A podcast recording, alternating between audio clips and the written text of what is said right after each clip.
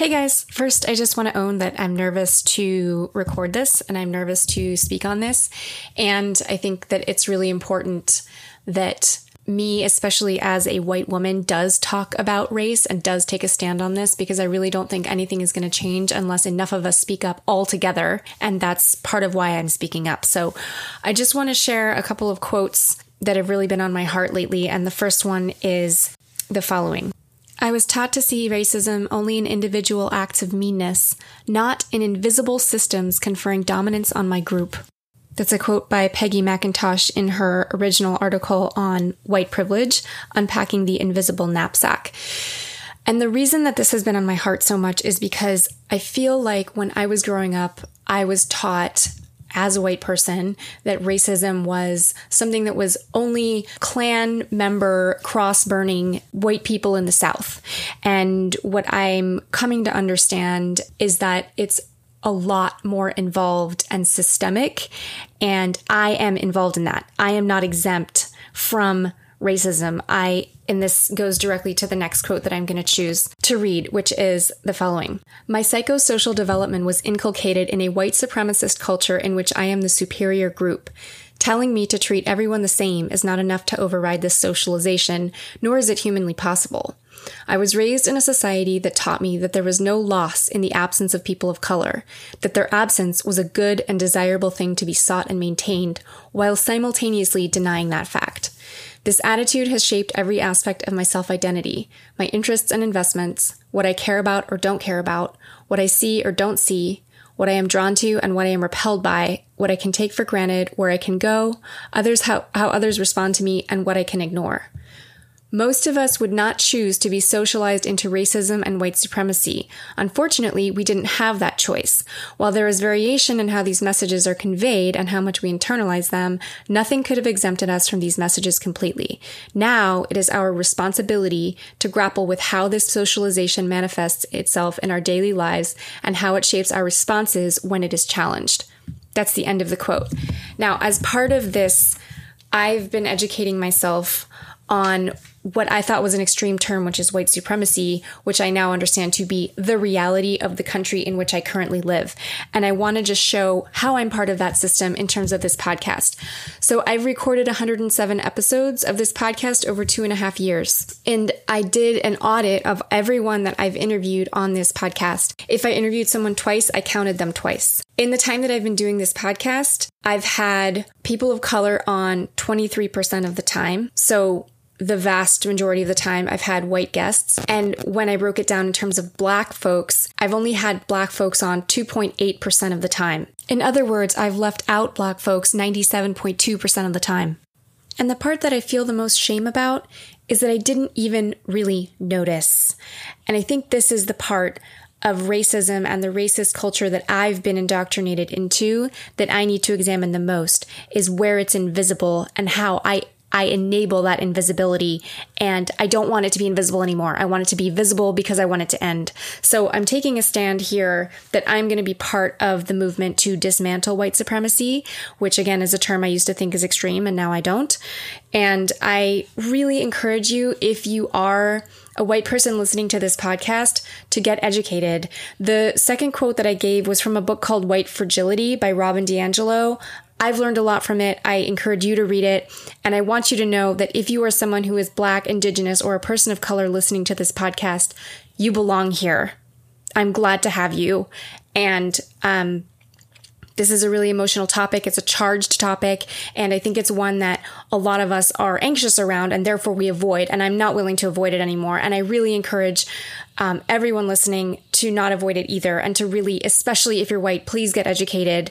Um, please, I, I really, really strongly encourage you to do so. And I appreciate you being here, because I think that this discussion is a good first step, or it, it's just, it lays out a lot of sort of the foundational aspects on the personal uh, levels of responsibility that we have and how to engage with this. Um, yeah, in a way that, that feels um, like it brings wholeness. It brings wholeness to the dialogue. So I appreciate you listening, and I would love to hear what you think about this podcast episode. And I just also want to acknowledge that all of my strong emotions and confusion and everything surrounding this topic is why I haven't released a podcast episode in a few weeks. And that will be changing. And I will be a lot more mindful of the ways that I participate in the culture that I'm in and the ways that I'm looking to interrupt it.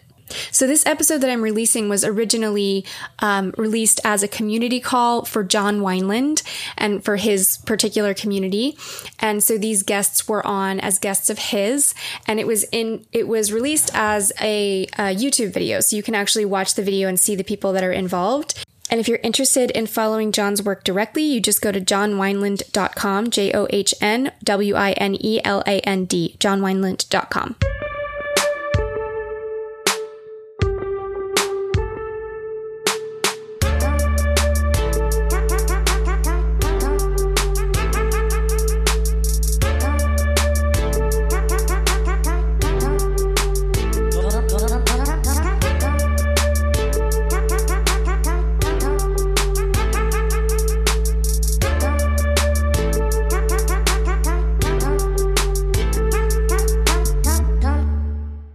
So some introductions. Uh, some of you um, know one speaker, some know many speakers. I'm going to give you a little bit about each one, starting with my teacher, John Wineland. Uh, John's a relationship coach, a speaker, a teacher. He's been guiding men and women in the realms of life purpose and relational communication, and sexual intimacy and embodiment for over a decade. He brings a multifaceted approach, which is both energetic and highly practical, to his workshops and experiential coaching sessions. John's embodiment-driven teaching draws from not only thirty years' experiences of Buddhist meditative practice, but from ten years intensive study and practice with renowned yogic intimacy teacher David Deida. Uh, some of his best known works are What Men Crave, which you'll see on YouTube, and one of my favorites, Fuck Hacking, Do the Work. Uh, Preston Smiles is a speaker, thought leader, co-founder of the Love Mob and Bridge Method, and a messenger of love. He is the author of Love Louder, thirty-three ways to Amplify Your Life, and the co-author with his wife, Alexi Panos, of Now or Never, Your Epic Life in Five Steps. Uh, One of the things I love about him is he's all about love. He says he's a messenger to remind us that when we amplify our love, we automatically amplify our lives, that love will find a way, everything else will find an excuse. Connor Beaton is a New York City-based men's group facilitator, speaker, and teacher, and he's been guiding both men and women in the realms of life purpose, relational communication, and sexual intimacy. Connor is the founder of Man Talks, an international organization dedicated to building better fathers, husbands, and leaders. Connor has a way of blending Jungian psychology, somatic processing, real-life wisdom to help people find their true paths in life, love, and business. And Doctor Siri Satnam is a licensed marriage family therapist, received his B A in psychology from Carleton College in Minnesota, his master's in clinical psychology from Antioch University, and his P H D in depth psychology from Pacific Graduate Institute in Carpinteria, California. In the nineteen eighties, he became the first director of training for or teacher training in Kundalini Yoga. And he is the author of The Pocket Guru, Guidance and Mantras for Spiritual Awakening and Emotional Wisdom. And you may have also seen him on The Therapist, which aired on Viceland, where he's conducting therapeutic sessions for celebrities. And now I'd like to turn it over to our guests. Uh, you'll each have three minutes to speak about really what's on your mind, uh, what's coming up for you with, um, well, actually, it's up to you, wherever you are. And we're going to start, we're going to do it in the order that I just introduced everyone. So starting with John, and then Preston, and then Connor, and Doctor Siri. So John, you are on. All right. Hi, everybody. Uh, f- first of all, just thank you. Thank you, Preston. Thank you, Connor. Thank you, Doctor Siri, for coming. Um, I, I, I really, I really felt like it was important, um, especially for Preston and Connor and, uh, who, you know, guys who lead men's work and lead men's programs um, and work with men um, extensively to get on and talk about this. And so, you know, I, I don't claim to have any answers. I, I claim to actually be pretty ignorant in, in much of, in much of what the Black experience is. Um, but I'm, there's a meta piece that I think is really important for us to presence right at the beginning, which is that my, my, uh, My belief is that virtually every problem that we have, we are experiencing on the planet, including this one, is the result of the unconsciousness of men. And if you look at, if you trace every problem that we're experiencing right down to coronavirus, there is greed and unconsciousness in leadership, and mainly that leadership, ninety-nine percent of that leadership is men. And so to me, the primary work is to raise consciousness of men, because there are some men whose whose minds are never going to be changed, but there are plenty of very good, very deep, very loving, very compassionate men that um, when they become aware, become awoken to injustice. And I believe that, I, and I've seen that this last few weeks. I've seen it in me. That was my experience. I, I saw that. I saw a few tapes. I, you know, I saw um, uh, people getting murdered in the middle of the street. I saw people getting strangled in brutality, and something cracked in me that kind of woke me out of a, you know, uh, sort of a slumber of get things done, right? Just focus on my world, focus on what's right for me. And I, I have to believe that most of the men on the planet are like that. So I think that the problem, I look at this relationally, and we have a relationship between white America and black America. White America been in leadership for most of the, all of the time, actually. And to repair a relationship, there needs to be a reconciliation, a full reconciliation. And so what that looks like to me is it looks like white America and primarily, uh, like I said, white men who've been in charge and are still in charge for the most part, coming to black America and making a reconciliation.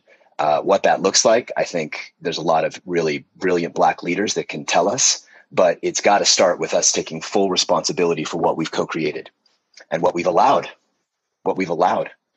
And so as a, a leader of primarily white men, most of my programs are ninety percent uh, white men. Um, so as a leader of white men, this is my uh, intention to, to, to deliver this message and to do my best um, to raise consciousness. And so I'm super grateful that that uh, Connor, Preston, Doctor Siri, you guys are here to help raise consciousness. So thank you very much. Great. Thank you, John. Let's go to Preston. Beautiful, man. Thanks for sharing. Uh, blessings and blessings, everybody. My name is Preston Smiles, as uh, uh, previously mentioned. Uh, and uh, what's on my heart, what's on my mind is a deep gratitude, a knowing that uh, we are birthing something that potentially that feels uncomfortable for a lot of people.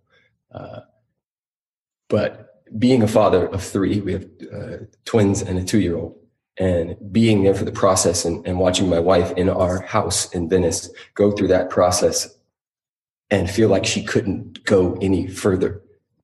And then she did. And then to see and experience uh, my son come out, and it's just us in the room. That reminds me of what we're up to right now. There's there's all this magic and all this beauty on the other side of facing the uncomfortable, facing the the parts of each and every one of us that we don't want to look at. Um, I, I said something today um, that's true for me, which is the same people who want black people to shut up and dribble and go back to how things were or make America great again are the same people who fuel these child trafficking and pedophilia, the porn industry. Uh, they think women are less than, they hate gay people. All of it, it's deeply connected. Mexicans are dirty and uh, rapists, and all of that is all deeply connected.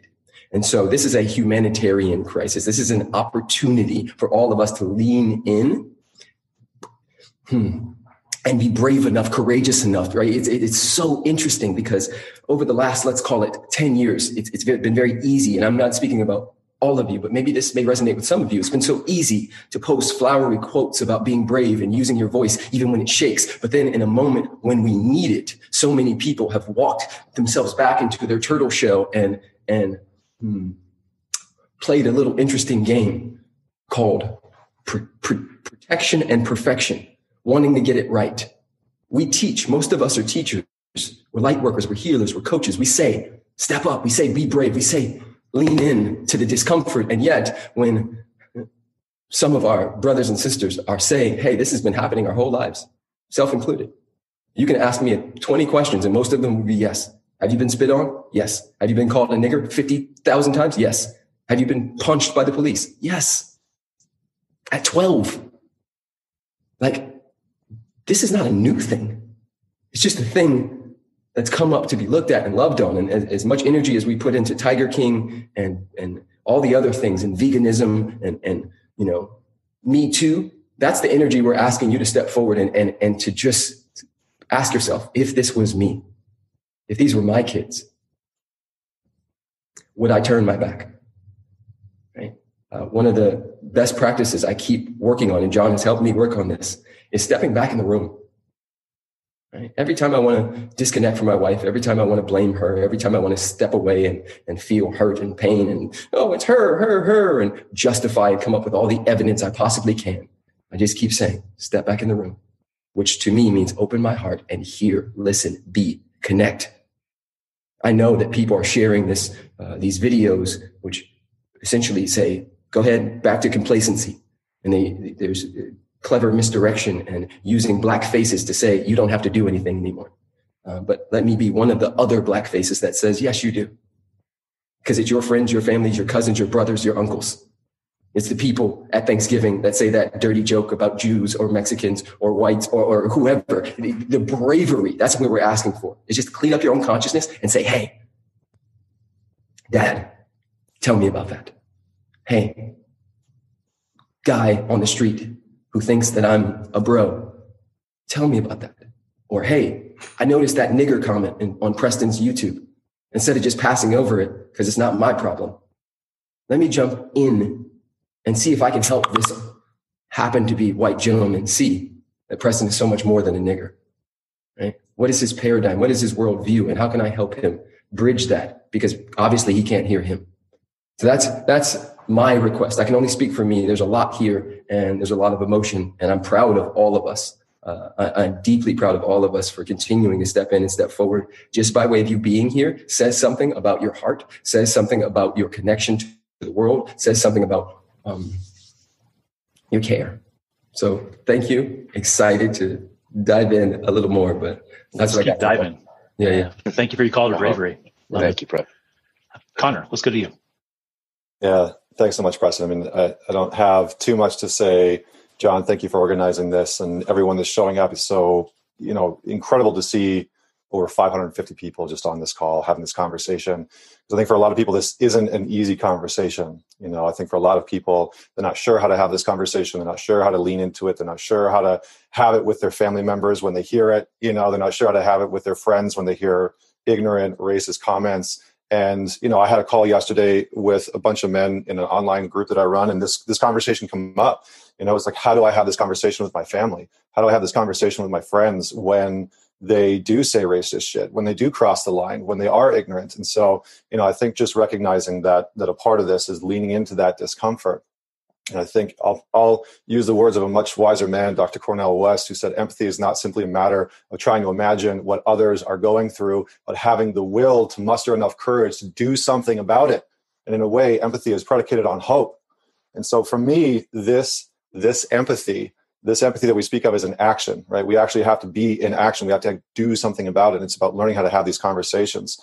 And for me, that's a huge process, right? It's like learning learning how to have these conversations. I think somebody's saying that they can't hear me properly. Um, but learning how to have these conversations is, is incredibly, incredibly important. And so, you know, I, I don't have all the answers, like John said. And I think, you know, one of the one of the main pieces for me is is about the the the strength and the and the softness, right? I, I heard George Floyd's brother Terrence speak the other day, and he I don't know who he quoted, I can't remember who it was, um, but I'm sure somebody on here knows. And he said, "Peace on the left, justice on the right." And so for me, this is the reminder that we have to have love and boundaries, right? We have we have to meet hate with an open heart. We have to meet hate with a little bit of love, but we also have to meet it with the firm strength of like, this is enough, right? We have to be able to say this is a fucking enough. It's not good enough anymore, right? It's not good enough. And it needs to come from all of us. It can't just come from our black brothers and sisters. It has to come from us too, every single one of us, right? We have to be able to stand up for this. You know, I grew up in Canada watching the indigenous people be, you know, put down and put put put less than the when, than the white men and women. It was very challenging to see, you know, and get, going out and playing hockey uh, with, with these young men and learning about their lives and hearing it and seeing it firsthand, and they're angry. Right? And there's a lot of angry people right now. So we need to be able to meet that anger and understand it and hear it and have these types of conversations. And it's not going to be easy, and it's not going to be clean. There's going to be some mess to it. And we just need to be okay with that. And I think that's been that's been the biggest piece for me. So I'll I'll just leave it at that. I'm here to listen just as much as you are. And um, yeah, thanks again, John, for putting this on. Yeah. Right on, Connor. Thank you. Uh, let's go to Doctor Siri. I said it's very humbling to be here with this tribe of men. I think that's a very integral uh, moment in time and space uh, to evoke change, that we as men must learn to come together to empower ourselves and to reach the potentiality of being. We have uh, been raised primarily to be stoic. And so this decreases the possibility of emotional literacy. I get a number of men, most of the men that come and work with me in my private practice, I will say, let's go into your heart. And these men humbly and lovingly, in almost a boyish kind of way, say, I don't know how to do that. And I think this is the pro- one of the major problems within uh, male development, is that we're to be hard, we're to be stoic, but we're not to be emotionally present. So thus we have trouble relating to our wives. We have trouble relating to each others, to each other. We will even kill each other. I was, uh, because we do not know, know how to effectively express what we're feeling. It's like if our ladies get, we get upset with our ladies, we, we can call her out of her name, but we have trouble saying, baby, you hurt me. We as men do not identify with hurt. And I was thinking this, like the guns. I was like, I, I, in my meditations, I was like, I wonder if we can just honor the Constitution and let the people keep the guns, but take away the bullets. If we no longer sell bullets, let them keep their guns. You have the right. That's your right. But you don't have the right to have a bullet. There's nothing in the Constitution about that. So I was, I would like some legislation that bullets become, lethal bullets become illegal. Uh, and, you know, I've been Black many decades and I've seen a lot. It's like I experienced the Watts riots. My mother, my light-skinned mother, was teaching at Markham Junior High School. And so she was on the bus, one of the first buses trying to get out of there because we were burning our own neighborhood. So my mother was on that bus where she got home and she was a little traumatized from rocks hadn't been thrown at the bus. And after that, I realized I, an educated man, I think at that time I had my Bachelor of Arts, didn't know a darn thing about my own history. All I learned was what I learned from the school books at that time, which were Blacks were slaves. There was one sentence, and that was it. Whoever is in power gives the education. So I realized, and none of my other brothers and sisters knew Black history at that time. I had to go to the library and teach myself. And at that particular time, there was a Black uprising, and they wanted Black history and Black literature taught in the L A public school system. Nobody could teach it because nobody knew it. So I went, I took the, the call, and I studied for a whole year. I read from Before the Mayflower. I read them all. And then I got the job and began teaching. At the same time, I experienced a lot of uh, discrimination in teaching it. That white administrator wanted to fire me every day of the week because I was teaching Black history, the real Black history. If you get into Black history, it's brutal, it's very uncomfortable, it is no walk in the park. He tried to fire me every day. And one day I said to him, I said, do you hear about these white administrators who get kicked, oh, get kicked out of these Black schools? And anyway, the rest of the faculty stood up. He tried to fire me, and he got fired. Went to the Board of Education. So when we come together in consciousness, things can be done. I have seen that happen. Well, number one, we don't know our own history as Black people. This is one thing we have to start doing. It is only in the last few years that white men get arrested for killing a Black man. Okay, arrested. It's only they beat the doo-doo out of Rodney King. Arrested. Now we're going for, can white men get charged for killing a Black man? We're going for charge. Let a Black man kill a white man. It's no end. Arrested, charged. Now can we get the third one? Convicted. We need, that if you go to the fourteenth Amendment, it says, equal protection of the laws of the citizens. If a black, the black, it, you look at Minnesota history, there's one black, there's one policeman that has been is in jail, and he's black, and he killed a white woman. And here they are talking about not trying to eat, you get a charge for these white policemen killing this black man. So there's a lot of inequality, and uh, I've seen many decades of it. So I think this is a very important conversation. I'm impressed with, I look in the streets and it's like, wow, it's more than black people in the streets. That's very humbling. That's very moving to see that. Uh, I know that's when things will really get, I think it was Jane Fonda who said, you know, when white people begin to use their privilege against white power, things can change. So I'm very moved by that. Well, thank you, Doctor Siri, for being here today. Uh, thank you for those powerful words. We're going to open it to questions in a moment, so you can start raising your hand in the participant button. You'll see at the bottom, you'll have a place to raise your hand. And as they're preparing to do that, I'd like to ask the four of you, what's the what's the deep inner work that the especially cisgender white men must be doing right now to get to terms with their own conscious and unconscious and subtle and not so subtle racial biases? Let's start with Preston. Yep. so um, this Just is, dive right in. I mean, this is the this is the question, right? Yeah, one hundred percent, man. Uh, this is for everybody, uh, man or woman.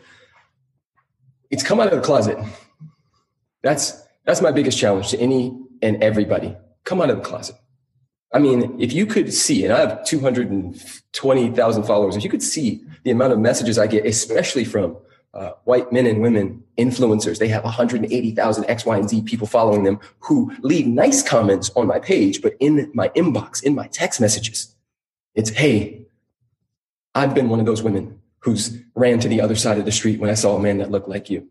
It's, hey, I have friends, actual friends, a dear friend who's like admitted to me, not publicly, but to me, man, I've, I've framed black men before for things that I've done. Right? This is my, our challenge is I'm, I'm challenging you to come out of the closet and allow yourself to be seen, because as long as it's this secret that we hide over here, this is why porn and all the other things are raging, because we, we're, we're trying to be so perfect and look so good and not get anybody to put a negative comment or see us in any other light than Jesus, that there's no space for us to actually heal it. So this is a call for everybody to say, you know what? I'm going to own that I've just been absolutely ignorant as far as this goes. I'm going to own that I've, you know, essentially been like, they're animals looking for handouts. If you've had any of that conversation in your head, if you've had any of the, you know what, I took face value, the few images that the, the, the news has shown me. And I just want to put this in here really quick, Ted. For those of you who are not educated on the doll test, I challenge you to go look. There was a doll test done in the nineteen forties and then in two thousand twelve and two thousand fifteen and two thousand sixteen. And the same results happen every single time. They put kids, all races, back, uh, ethnicities, um, and they ask them to sit in front of two dolls and they say, which doll is the pretty doll? Which doll is the ugly doll? Which doll is the good doll? Which doll is the bad doll? And across the board, no matter if they're black, Mexican, white, whatever, the white doll is always the good doll. Now we have to ask ourselves, why? Where does it come from?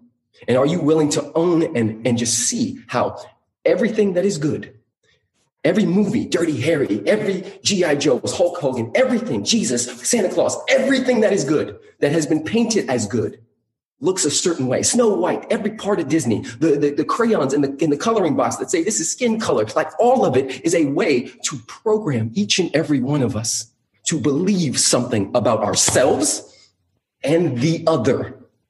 Now, who's the other? That's the thing we got to ask ourselves. So the women who receive millions of messages trying to make you hate yourself and your thighs and your titties and your lips, that times a hundred. Face off with it. That's my challenge. Educate yourself, period. And, and if you have some skeletons in your closet, if there are cobwebs that you know are there, but you'd rather just compartmentalize and tuck them away because you don't want to be seen a certain way. That's, to me, that's the gift.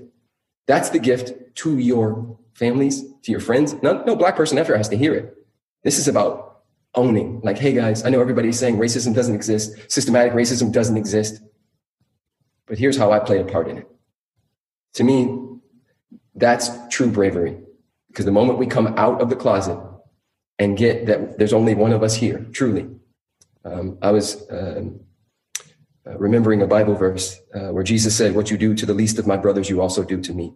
And then as soon as I remembered that Bible verse, it jumped me to this Native American quote uh, where he said, man did not weave the web of life. He is merely a strand in it.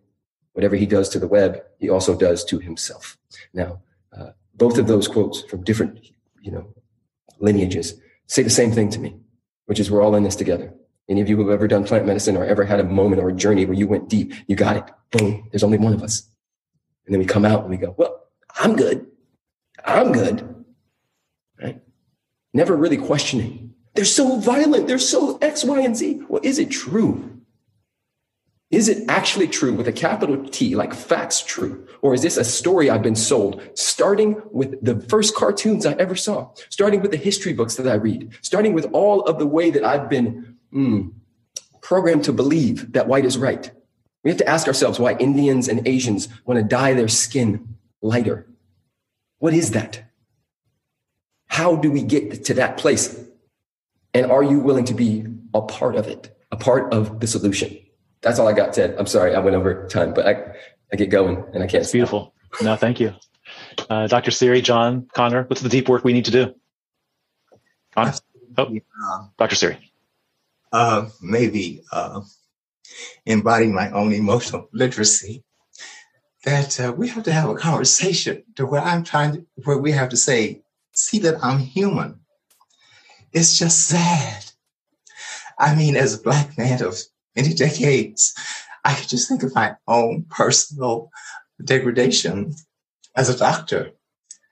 I have, I worked in a social service agency in the Black community, to where I was the most popular therapist, and I had more cases than anyone in the Black community. They lost their contract, and they could only keep one licensed therapist. And so there was one guy who had been there longer than me. I was the only Black licensed therapist there. And one of his cronies, who was a supervisor, but I want you to know, having been raised in Jim Crow, you know, you develop a sensitivity. I walked into that agency and I looked at her. I went, oh, my God, there's Judas. First eye, first time I looked at her.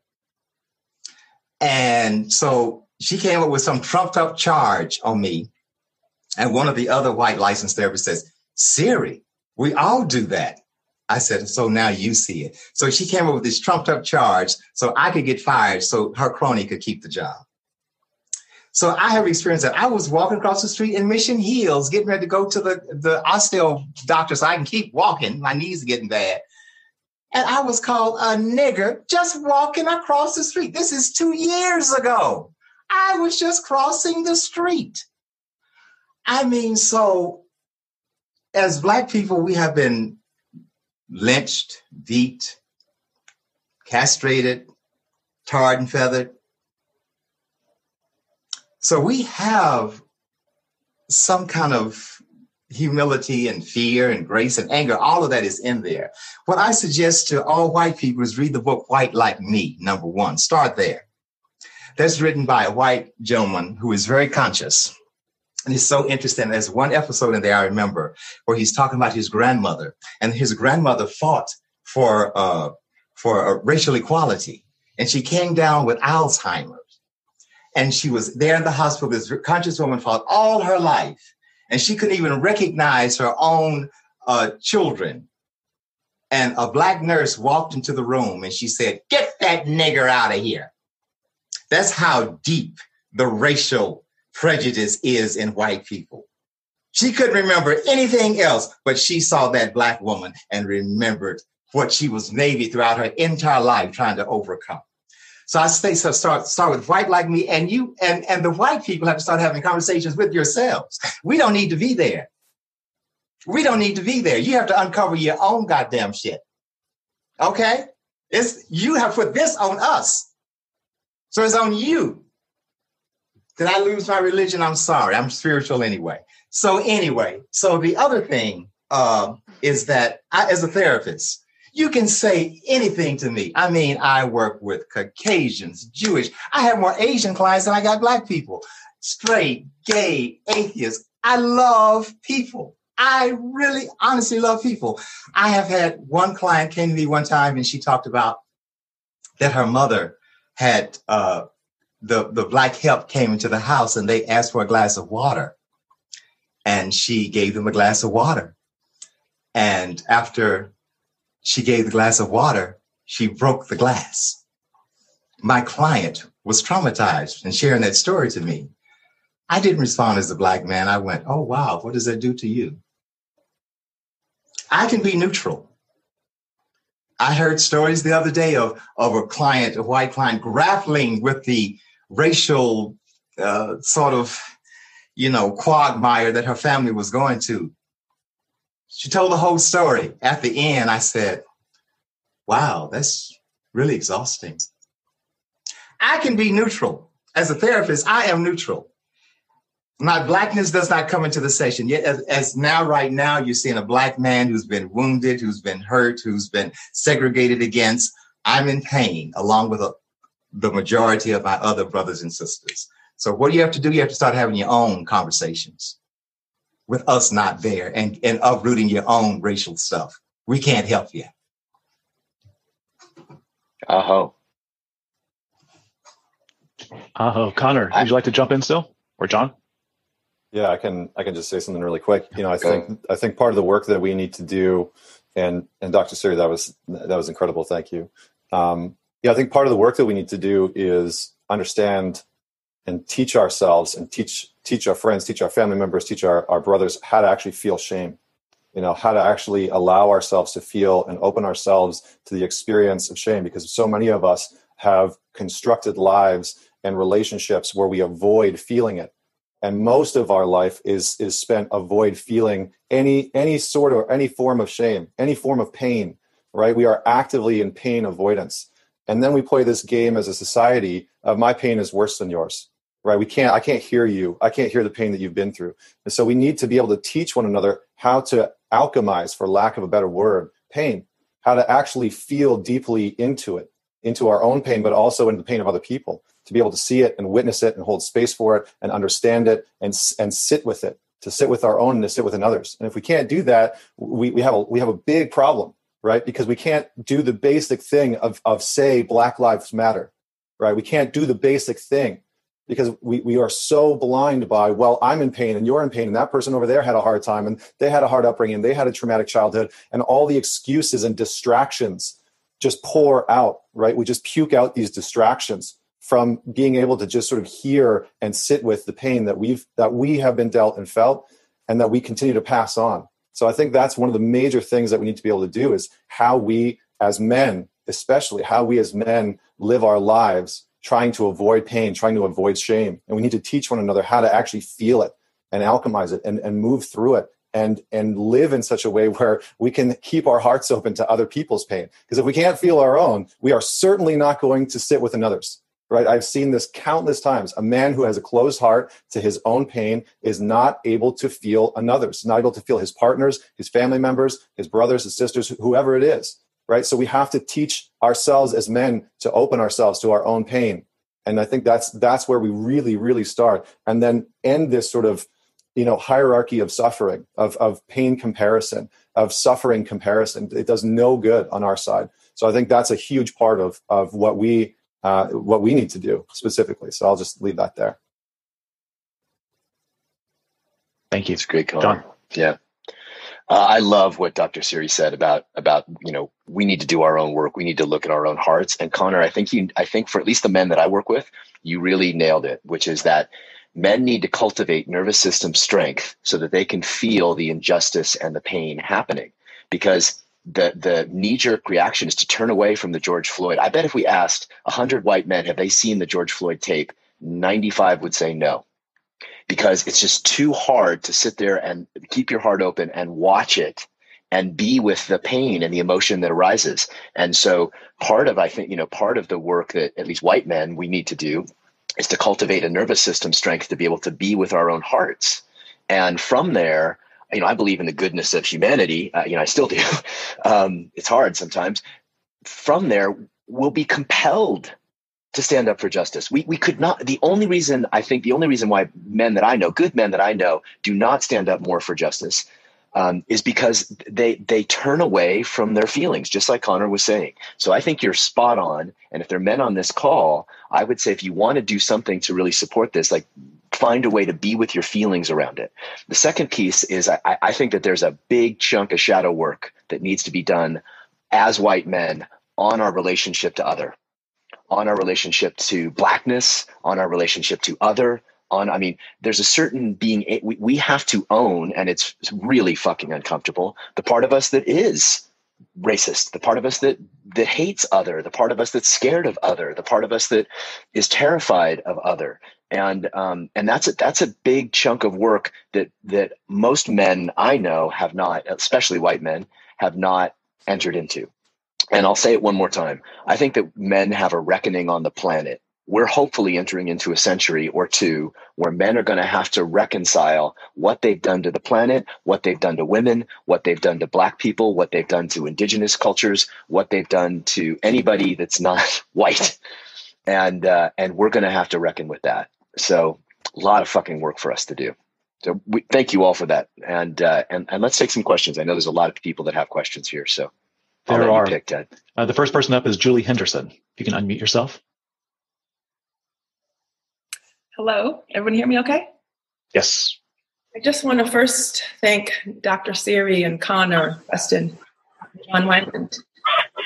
It makes me feeling your structure and the bravery in your heart and the need of the warrior in you that wants to provide a solution for the world and wants to die for this cause. I can feel your bleeding and yearning hearts. So thank you, first of all. And I want to thank John Wineland. I'm getting emotional, but I have listened to your, your work probably every day for the past several years, and you have been one of my greatest teachers. You have opened me up and broken me, and I know and not know everything. I know myself and I, I know my pain, and I'm with my pain, and I dance with my pain more than ever before. So I, I thank you for providing your gifts to the world, for existing. I I feel my heart beating. I feel very vulnerable, and I'm biracial. My I have a beautiful white mama and a beautiful, strong black father, and I've been born one with these two opposing forces. And this has been one of my life's greatest pains and conflicts, to love both, to be in the history and without the history, of the oppressor and the oppressor. And John, one of your teachings that I couldn't stop listening to was how to love without history. And I have been plagued by this question of, is it possible? How is it possible that we now in this current state, how can we be with our history of race and yet be without it? Because I feel the God in all of it. I feel the God with our history. I feel the pride of my ancestors, of my black grandma who raised seven kids on her own, and my father who flunked out of medical school. I mean, flunked out of high school and then became a doctor. I know, I feel the black pain in my body. I know of it. And yet I also, and I tenderly admit this, my heart breaks when I see a white woman forced to kneel before a black man and apologize for her whiteness. That is my mama. And it hurts me to see white people have to prove they're not anti-racist. And they're, so I, I give this, I give this pain as an offering, and I hope you'll take it tenderly and give me the benefit of the doubt. But this is something that I ask you, is it possible? How can we see the light and dark? How can we be in the light and dark of our history and yet be in the magic of it and be of it, but not, not in the, let, let the wounding, how can we unstack these beautiful chains we have, our power and our greatest weakness? I know this is a fully loaded question, but I'm just going to go from there. Yeah, our moderators who like, or our speakers. Yeah, please, John. I'll, I'll jump in really quick because she addressed it to me. And I, I I think the way that Doctor Siri approached this, where he said, like, look at me, I'm human. I'm human. And in recognizing his humanity in that moment, time falls away. Right? And so recognizing Uh, a black man, a white woman, um, uh, and a, you know, First Nation man, uh, however, recognizing the shared humanity is a way for history to fall away, and fully recognizing it. So we can practice looking at the surface of each other, which is what we do ninety-nine percent of the time. We look at the surface, we feel the surface. We can look a little deeper. I can look a little deeper into your eyes and I can feel your heart. And in doing that, our separation disappears. And then I can practice looking even deeper than your heart and into your soul. And doing that, we become one. And there's literally a timeless space. Now that's fucking beautiful. And I love that practice, but that does not speak to the structural changes that need to happen for there to be justice in the world. And we cannot, we cannot practice spirituality. This is what I believe now. We cannot practice spirituality while allowing injustice to, you know, continue. Uh, I, I just don't think, and those of us in the yoga community and the spiritual community can't, you know, have those kind of experiences without acknowledging this also needs to fucking change. Um, otherwise, I don't think we're ever going to f- feel truly whole. Um, so I'll, that's, that's for me. I'd love to hear what the other men have to say. Mm. I didn't necessarily hear a question, but uh, my listening would, I'd, I'd have to, what's your question? I'll say that. I'm curious. You're, it's, it's more of a, how can we be without the history of our race? Mm. And be with it at the same time. I want. I need to honor my ancestors and the pain. I, I, I'm in it, but yeah, yet I don't want to be enslaved and my, the mind patterns. I want to free myself. The God in me. How does spirituality really? Why is spirituality for me? It feels like it's always dropped when it comes to race. Mm. Truth. Um, I'm going to listen for now, Doctor Siri. I see you. Yeah, I don't like the word power. I don't like white power. I don't even like black power. I think when you say power, that brings into a a, a a difference there, where some people are on top and some have people have it and some don't. You know, I we keep using the word in our Constitution, equality. That, you know, if we get into the fact that all people are created equal, everyone is a human. I'm not better than you. You're not better than me. Anyone who comes into my practice, I see them honestly as the breath of God. If it, I don't care, you tell me you've been on crack or you did this or you did that, I consider it an honor that this individual has come to me saying, I want to look at my consciousness. I want to elevate it. I've been through this. So I'm saying we just need to level the ground and get out of the power stuff. Like we have this man in the office that is the epitome of white power. The epit, no, not the epitome, the pinnacle of white power. And so as long as we have elected officials like that, we will have difficulty coming to the equality. You being bi-ethnic, that's beautiful. But you have to get into the beauty of that. That's, that's a unique, exotic configuration.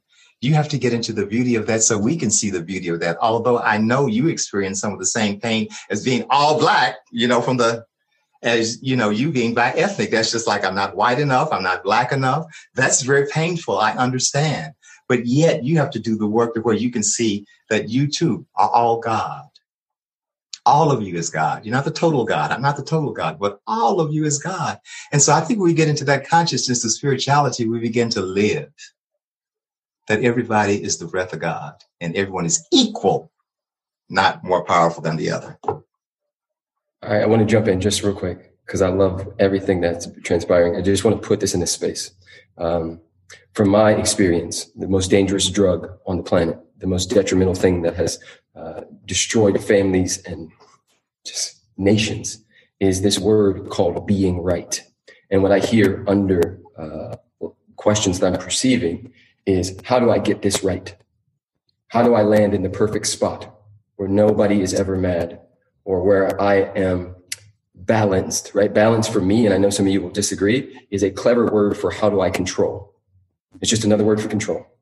I want to, I want to work-life balance. Nothing is ever in balance. The, everything is always moving, shifting, and changing. And so uh, what I hear under some of these conversations is how do I get it right? How do I get it perfect?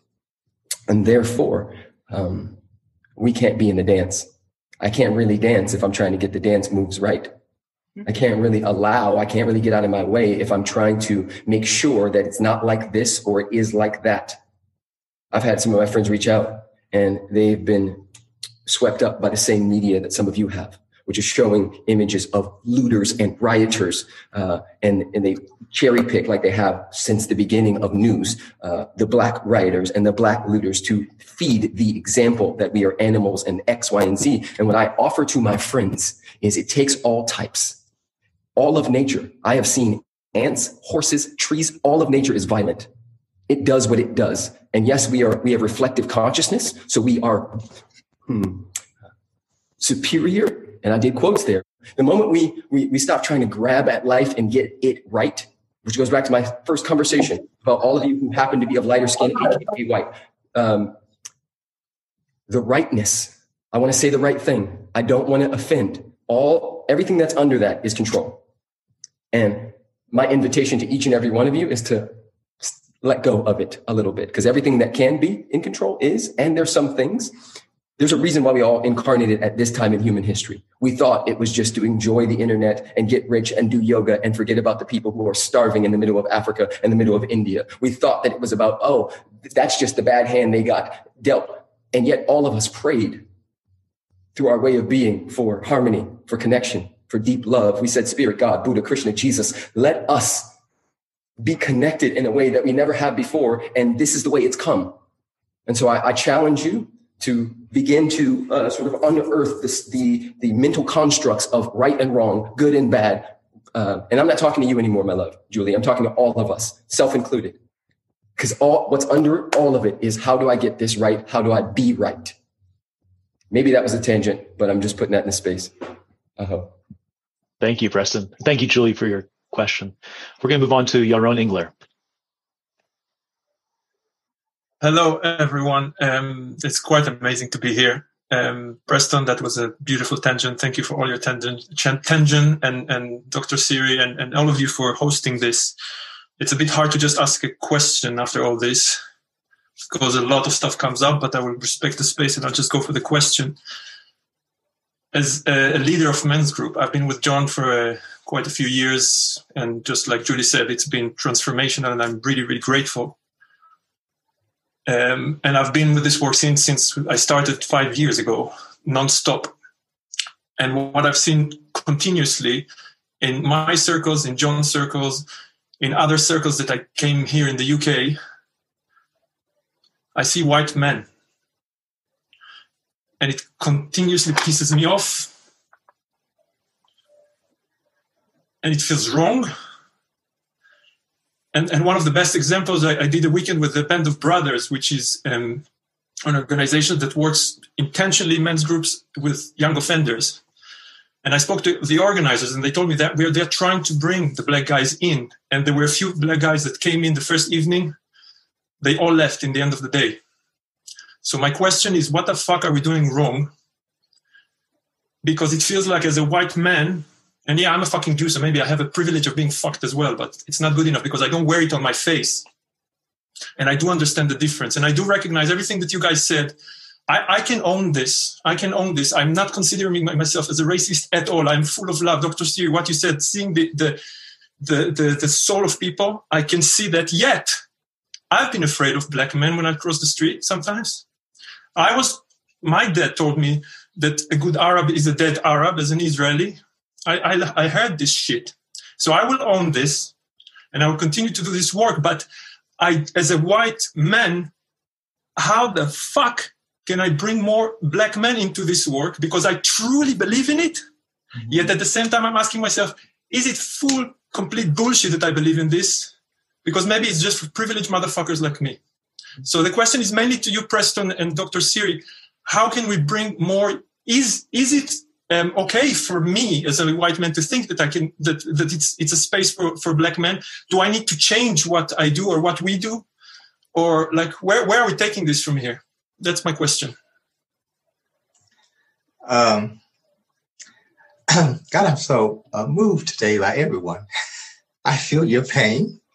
Um, I sincerely do, and uh, this is why I said that white men need to have their own conversations I think, for a good, you know, say, for instance, ten months, uh, ten weeks, and then let one black man come in and then we'll see where you are.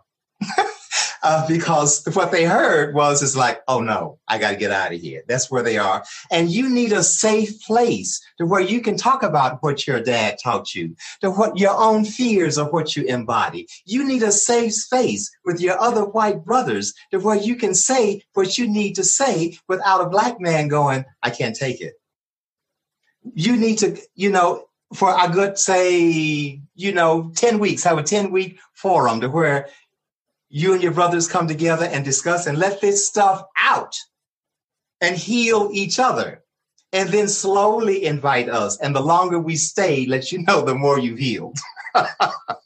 If I'm making any sense, it's not as a judgment, but it's like sometimes, you know, it's like they don't get it, you know, and it's like, and that's why they left. They don't get it. So I'm saying you have to come to, you know, raise your consciousness, purify it, uh, investigate it, uh, defend it, all of that. Have your own workshops. But I think it'd be very, very, uh, what's the word? Um, proti- uh, I can't think of the word. Very uh, commendable if you were to start a group with just your own white brothers and get in there and start having those own, those very uncomfortable conversations and say all your racial stuff. Just let it out. In a non-judgment space. Am I making any sense to you? Absolutely. I have done it. But actually, now that you say this, Monday session will be all about that. I can promise you. Yeah. Thank you. I'll, I'll do this quickly. I promise I will, guys. Um, one, thank you. Thank you for doing the work, whether it's all white, all Mexican, all black, all anything. Uh, any man who chooses to work on himself is a man that I respect, period. Uh, two, if those men who are working on themselves recognize any of their own wounds and traumas and biases and prejudice, and I'm just piggybacking off to Doctor Siri, uh, and then they raise sons and daughters who now have a different experience of what a man who happens to be of lighter skin, how that man carries himself, then you have done your work, Yaron, period. Uh, You know, um, those who have eyes to see and ears to hear, right? Like uh, we all have, we all carry a frequency and a vortex. And if those men are not coming into your space, it's because some part of your frequency is not calling them in. And yet there is nothing wrong with that, right? Because we all do our parts. You and I are brothers. You know, we're connected. We're tapped in, right? If we ever went deep and sat in ceremony or whatever we do, we we come out and be like, yep, I, yep, right? We know. And that's to all of you guys. So trust the process. Trust the unfolding. The people who can, who Connor can get to always find their way to Connor. The people who John can get to always find their way to John. And with Conscious Man Brotherhood, like when we're running man caves, there's usually at least, let's say, five to seven brothers in there. And so, and that's changing, right? It's shifting. It's changing. Uh, I just want to mention Maslow's hierarchy of needs. And so uh, this goes back to, and you're right, you're not wrong, quote unquote wrong, about like, most of the spaces are usually white women. And then if there's a men's group, it's white men. Uh, that goes back to the systematic racism that most of us think don't exist. So when you need food and you have seven jobs and you're also being beat up by the police and afraid to walk through your own neighborhood, and everybody else in your neighborhood is also in pain and deeply hurting and traumatized, then the likelihood that you're going to be like, let me spend four thousand dollars on Yaron's or John Wineland's or Connor's program goes very, very low. So uh, it's okay, brother. We're, you're doing your part. You beat, we beat um, white supremacy, and there's nothing supreme about it. We beat systematic racism by li- raising the, our vibrations and lifting each other up. Remember, it, it's not the load that breaks us down, but the way we carry it. It's not the load that breaks us down, but the way we carry it. Each and every one of us can can take our part. And brother, I see you. I feel you. I I go to John, right? I go to John. I go to different people to learn. And then I go back and I tap my people, right? We're all filling our cups. So we have so much overflow so that we can we can get to the people we can get to. That's all I got to say. Uh, love that question, bro. Yes. I fucking love that question too, Yaron. And I, I, I, I, I, Connor and I've actually talked about this, and I'm sure he has, he feels the same way, which is like, yeah, man, I would love to have more diversity in my groups. I would love to teach embodiment to more black men and, you know, men of color.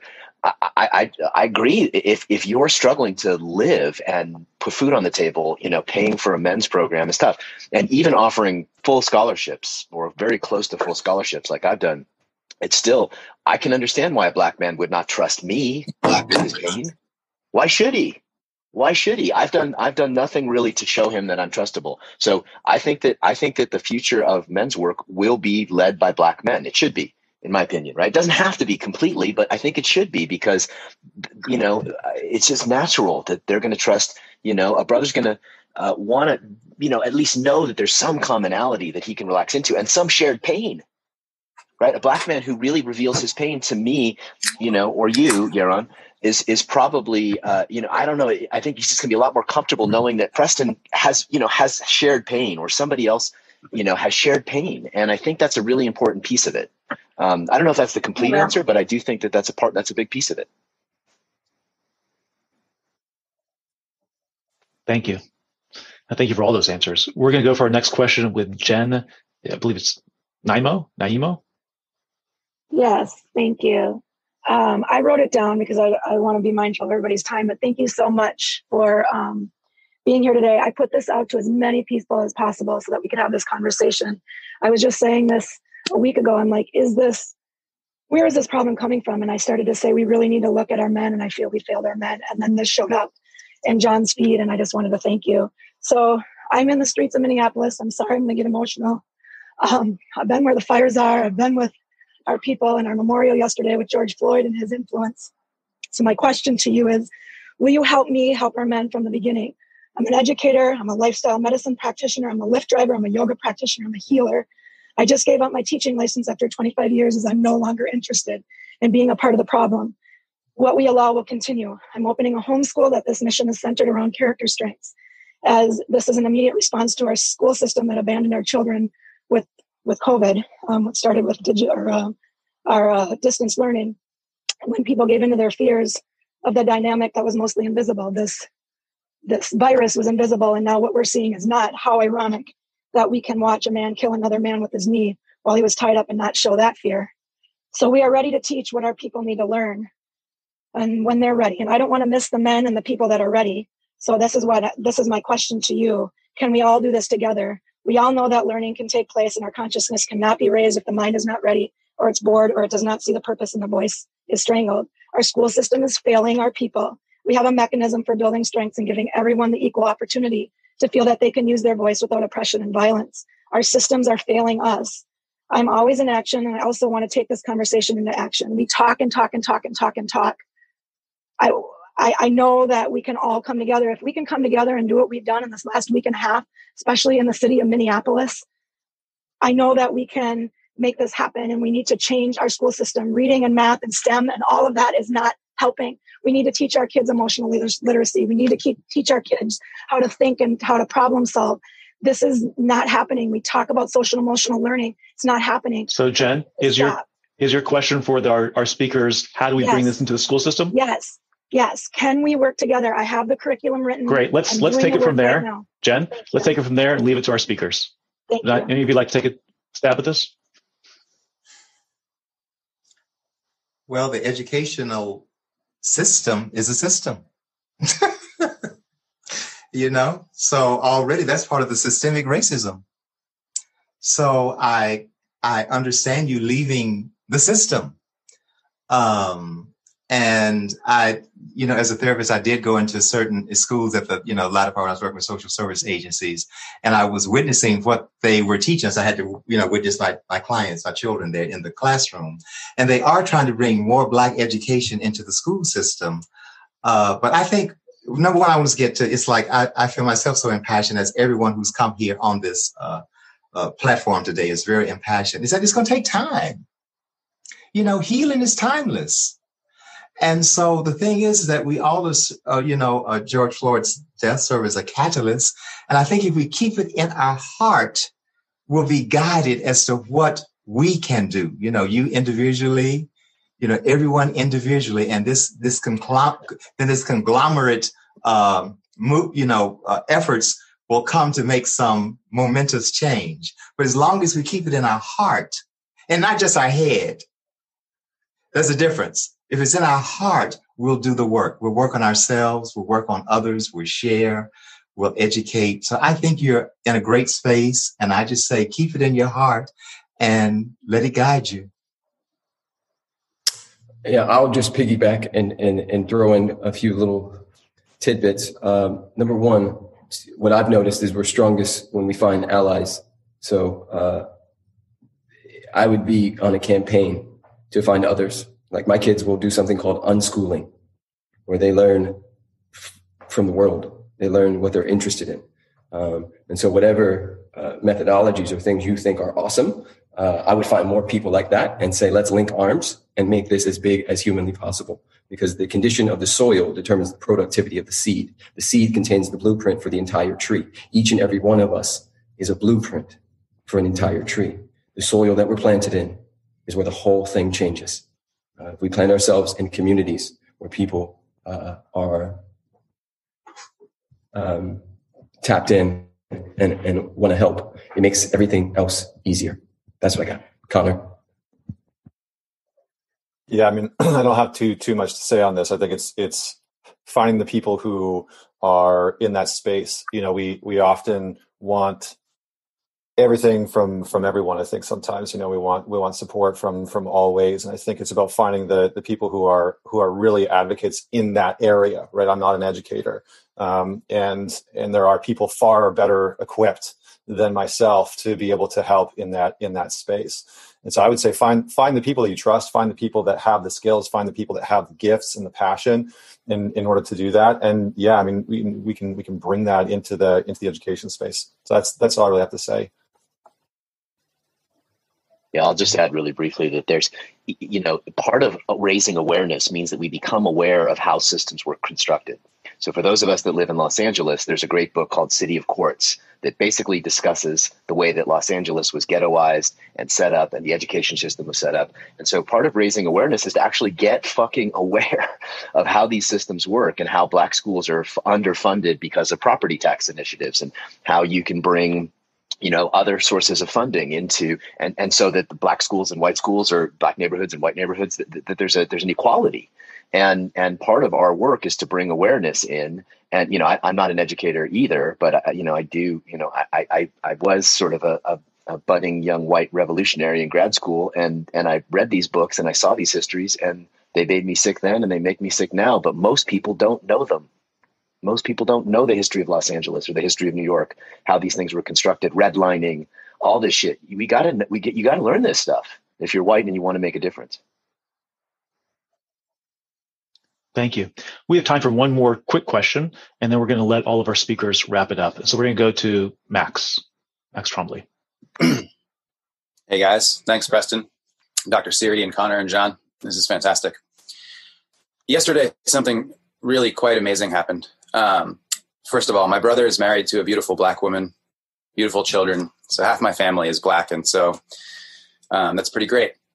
I have an extended family that lives up in the Northeast. That's fifty people strong, incredibly conservative, Catholic, Fox News, Trump. Yesterday, my aunt called my brother and she asked, "Do you believe in white privilege?" Now, my brother's immediate answer was, well, yeah. And he gave some, you know, here's how, here's how I experienced white privilege. And then my brother called me and he was like, man, what do I do with this call? And I thought about it. And my first inclination was, well, let's get a P D F together of all the ways that black, black people are disadvantaged that we don't as white people recognize.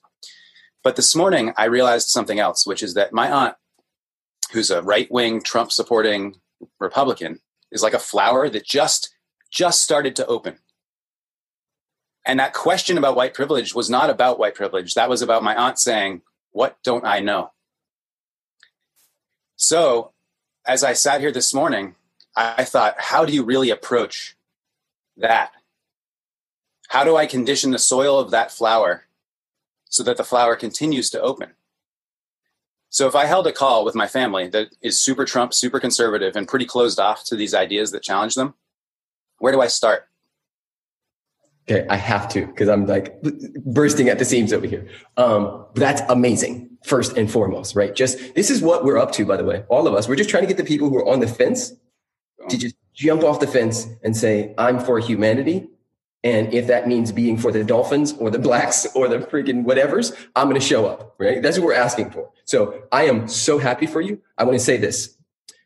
What we appreciate appreciates. What we celebrate in ourselves and others gets repeated. If I was you, I'm not, but if I was you, I would celebrate the absolute crap out of that woman. I would text her now and say, hey, I heard you called my brother. And I just want to say you like, thank you. That warmed my heart. It took me to a level I didn't know was possible. You're teaching me that an old dog can learn new tricks. You are teaching me that there is a part of each and every one of us that is still pure and, and, and knows that we're in this thing together. Mom, aunt, cousin, brother, whoever you are, I love you. Right? Like that bridge, that celebration to me is, is the opening for that lotus flower to begin to just unfold. Right? And, and that's, Max, this is literally how I started this call as far as what I think is the most important thing. And you just said it again. Take care of yourself and your family. And I guarantee you will take care of everybody else. Well, uh, I think why I'm so moved today is because uh, having experienced so much degradation in my lifetime, to see uh, these allies, uh, that's very moving. Uh, because we as black men don't trust white people. We don't trust you. And then to see and to feel these impassioned allies today is very moving to me. So I think we're really, really, really on the right path here. And I think, it, well, obviously, if this system is not working, something is missing. Our awareness, some, some, something. And I'd like to just put this out there. So interesting. I thought it the other day. I said, number, I think we need two things. We need an ongoing conversation that Caucasians have, like it's white deconstruction. You need a white deconstruction meeting ever so often, monthly, weekly, every two weeks, for a year. It's not going to happen overnight, you know, in terms of this healing and in terms of this purification of the consciousness, to where we can see you're not white and I'm black, but as humans, or we can get to that consciousness. Um, So white deconstruction, white power deconstruction. And that's what it should be called. Number two, we need in every city and every state and on the federal level, a racial equality committee that de- derives policy. And they come before this board or this committee in terms of education, in terms of employment, in terms of healthcare, to where it is the ruling body in terms of overriding racial inequalities in America. But I think you're on the right path. So I think you can start with the white deconstruction with your aunt.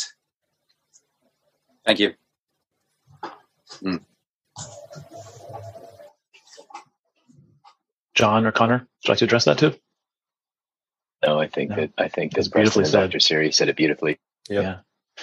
Um, well, then let's do this. We have a few minutes left, and we have, we have ten minutes left. Uh, for one, I want to thank all of you for for being here, for what you've put in the chat. Uh, we're going to curate some of the resources that you put in the chat and try to get that back out to you, because uh, some some really great things came through there. Uh, we have ten minutes. If the four of you would like to split that up, just a couple final minutes on how we grow, where we go, what's next. Let's start with, we'll do the same order we did before. So John and then Preston and then Doctor Siri and Connor. Okay. I, I, again, I just want to thank, I want to thank Doctor Siri for coming. Uh, it's beautiful to meet you, brother, and to feel your heart and, and, and your history. And thank you for being part of this conversation. And Preston, I love you, man. Great to have you here. Connor, love you too, brother. And, and I'm, I'm just really grateful that, that we could have this. I learned a lot, and, um, and I just want to stay teachable. I want to stay teachable. I want to stay passionate. Um, and, uh, and not overthink this, just like try to do one thing every day that feels like a really, like feels like a move towards justice. Um, and, uh, yeah, I, I guess if I could say anything to, to people, that, that that's what I'm striving for, for myself, is to stay teachable, stay passionate.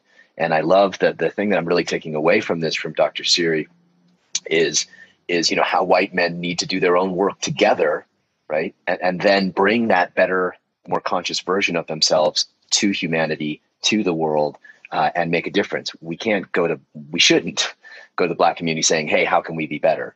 We kind of know.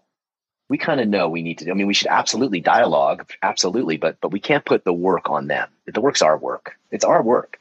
And we've got to do it, and we've got to dig in, and the time is now. And you give up a little bit of your the energy that you take to make more money. You get you give up a little bit of the energy and time you you you use to, you know, get ahead in the world or get more, you know, get more whatever it is that you're chasing, right? And you use that time to do to to to create more healing. Um, and I guarantee, I would say, I hope this is the case for me, I would say on my deathbed, I'll be very happy about those fucking choices to give up those time and to give up that time and that energy so that I could be uh, more of a stand for justice. So again, thank you guys for being here. I'm really, from the bottom of my heart, thanks for this conversation, and, and uh, we'll uh, turn it over to you.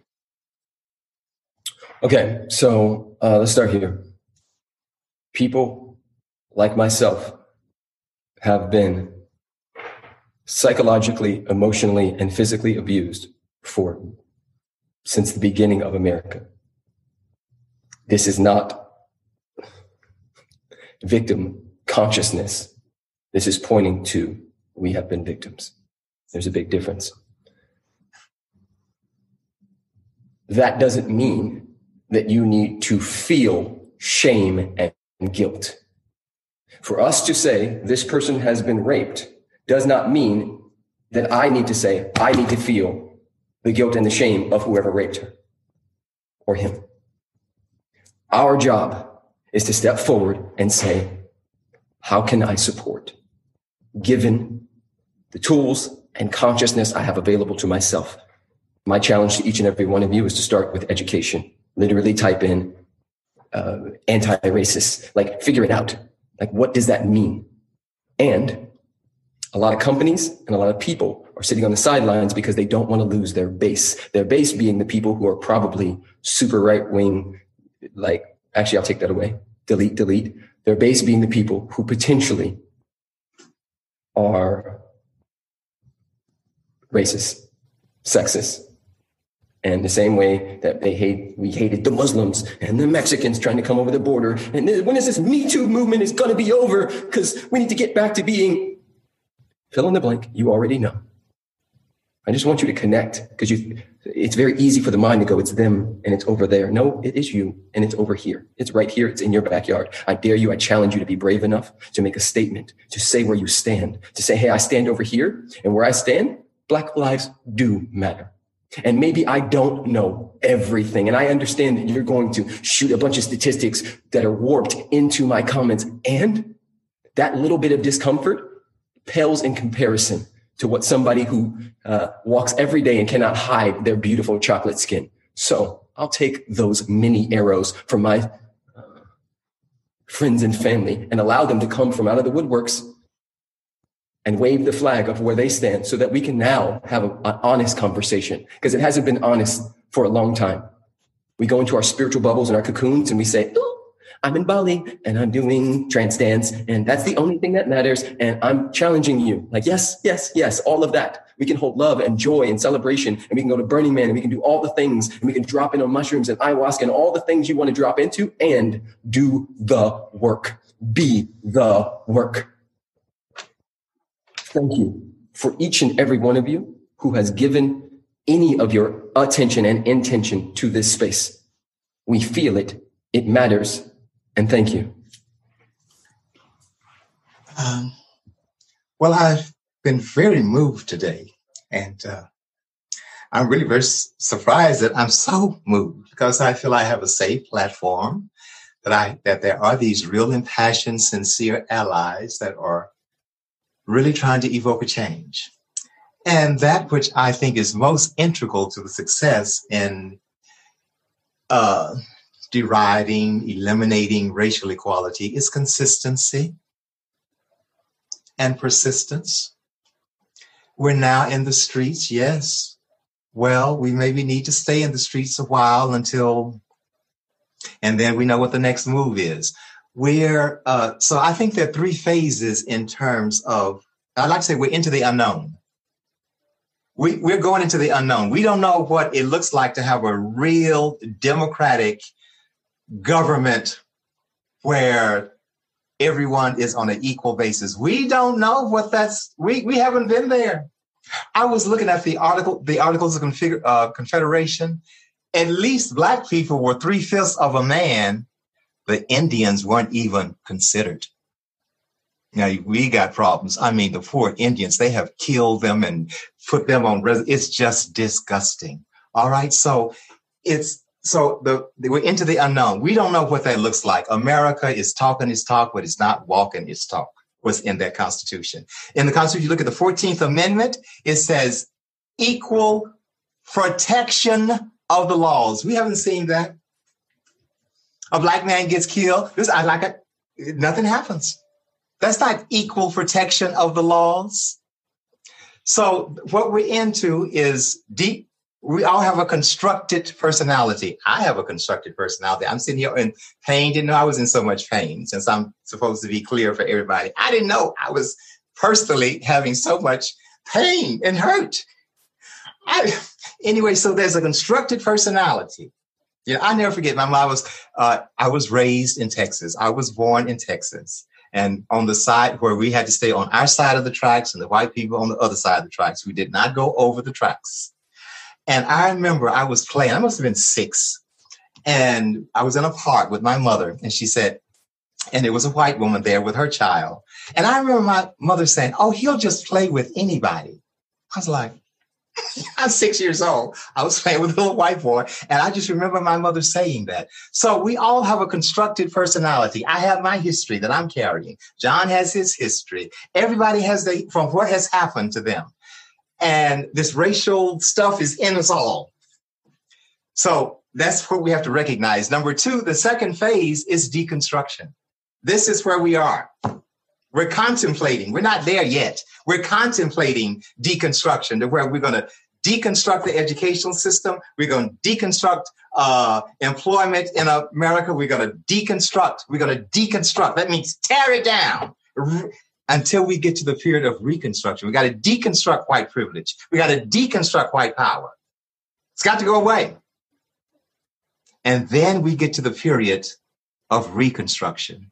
And that's what we all are aiming for. And that is the unknown. We don't know what that looks like because we have never been there in the history of America. So we all have work to do. But I'm thankful for this platform today. You all are great individuals. And heart to heart, I love you all. So good. So powerful. Thank you, Doctor Siri. Yeah. Um, I think just being conscious of time, I'm not going to really say too much. I think the only thing that that I can say in this space is get it wrong. You know, be willing to get it wrong. Be willing to fall flat on your face and get it wrong, and having the conversations with the people who are just absolutely ignorant, right? And can't see it. Be willing to get it wrong when you're connecting with Black brothers and sisters. Be willing to get it wrong when you're connecting with your friends and family. Be willing to get it wrong. Right? That's how we learn. It's how we learn everything in life. And yet we expect ourselves to be perfect in these moments of, of racial conversations. The hardest, conver- like maybe one of the hardest conversations to have, we expect perfection out of ourselves. Get it wrong. I get it wrong all the time. And that's how I learn. That's how I'm educated.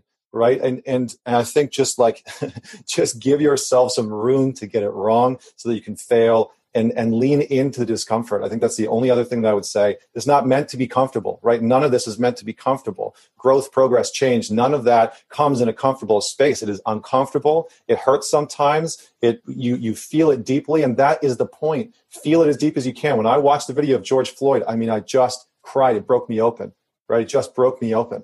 And I was left baffled. Like, what, what do I do? What do we do? How do, like, where do we even go from here? What is this? Like, what, what am I supposed to do with this? So feel all of it, feel as much of it as you can. And I think Doctor Siri is such a good example of that, you know, just showing up and really just feeling the feels and, and leaning into it and, and allowing, allowing ourselves to go there. I think we need more of that as men, as women, every, every single one of us. So I just thank all of you for being here. And I would just say, lean in and get uncomfortable, get uncomfortable with the people, and start, start at home, you know, start at home with you. I saw a video of, of a, a young teenage girl the other day having a conversation with her father who was just being ignorant. Start there, start with the people who are closest to you, and, and see if you can create a ripple effect from out. So thank you. Um, Thank you all. Thank you, John, for creating this day, this this wonderful discussion, this heartfelt discussion. Thank you, Connor and Preston and Doctor Siri, for showing up so beautifully and passionately with all your vulnerability and your strength and courage, and encouraging us to to make mistakes and to be uncomfortable and to be brave and to make a real difference in this world. Our plan is that we will have a uh, recording of this. They'll be available. We're also going to curate the chat bar and bring in some of the resources for you. Thanks for being here for today, and thank you for taking us forward in the future. You guys, good to be with you all. Thank you. Yes. Yeah, thank you so much. Love you all. All right, love to you guys. See you later. Thank you.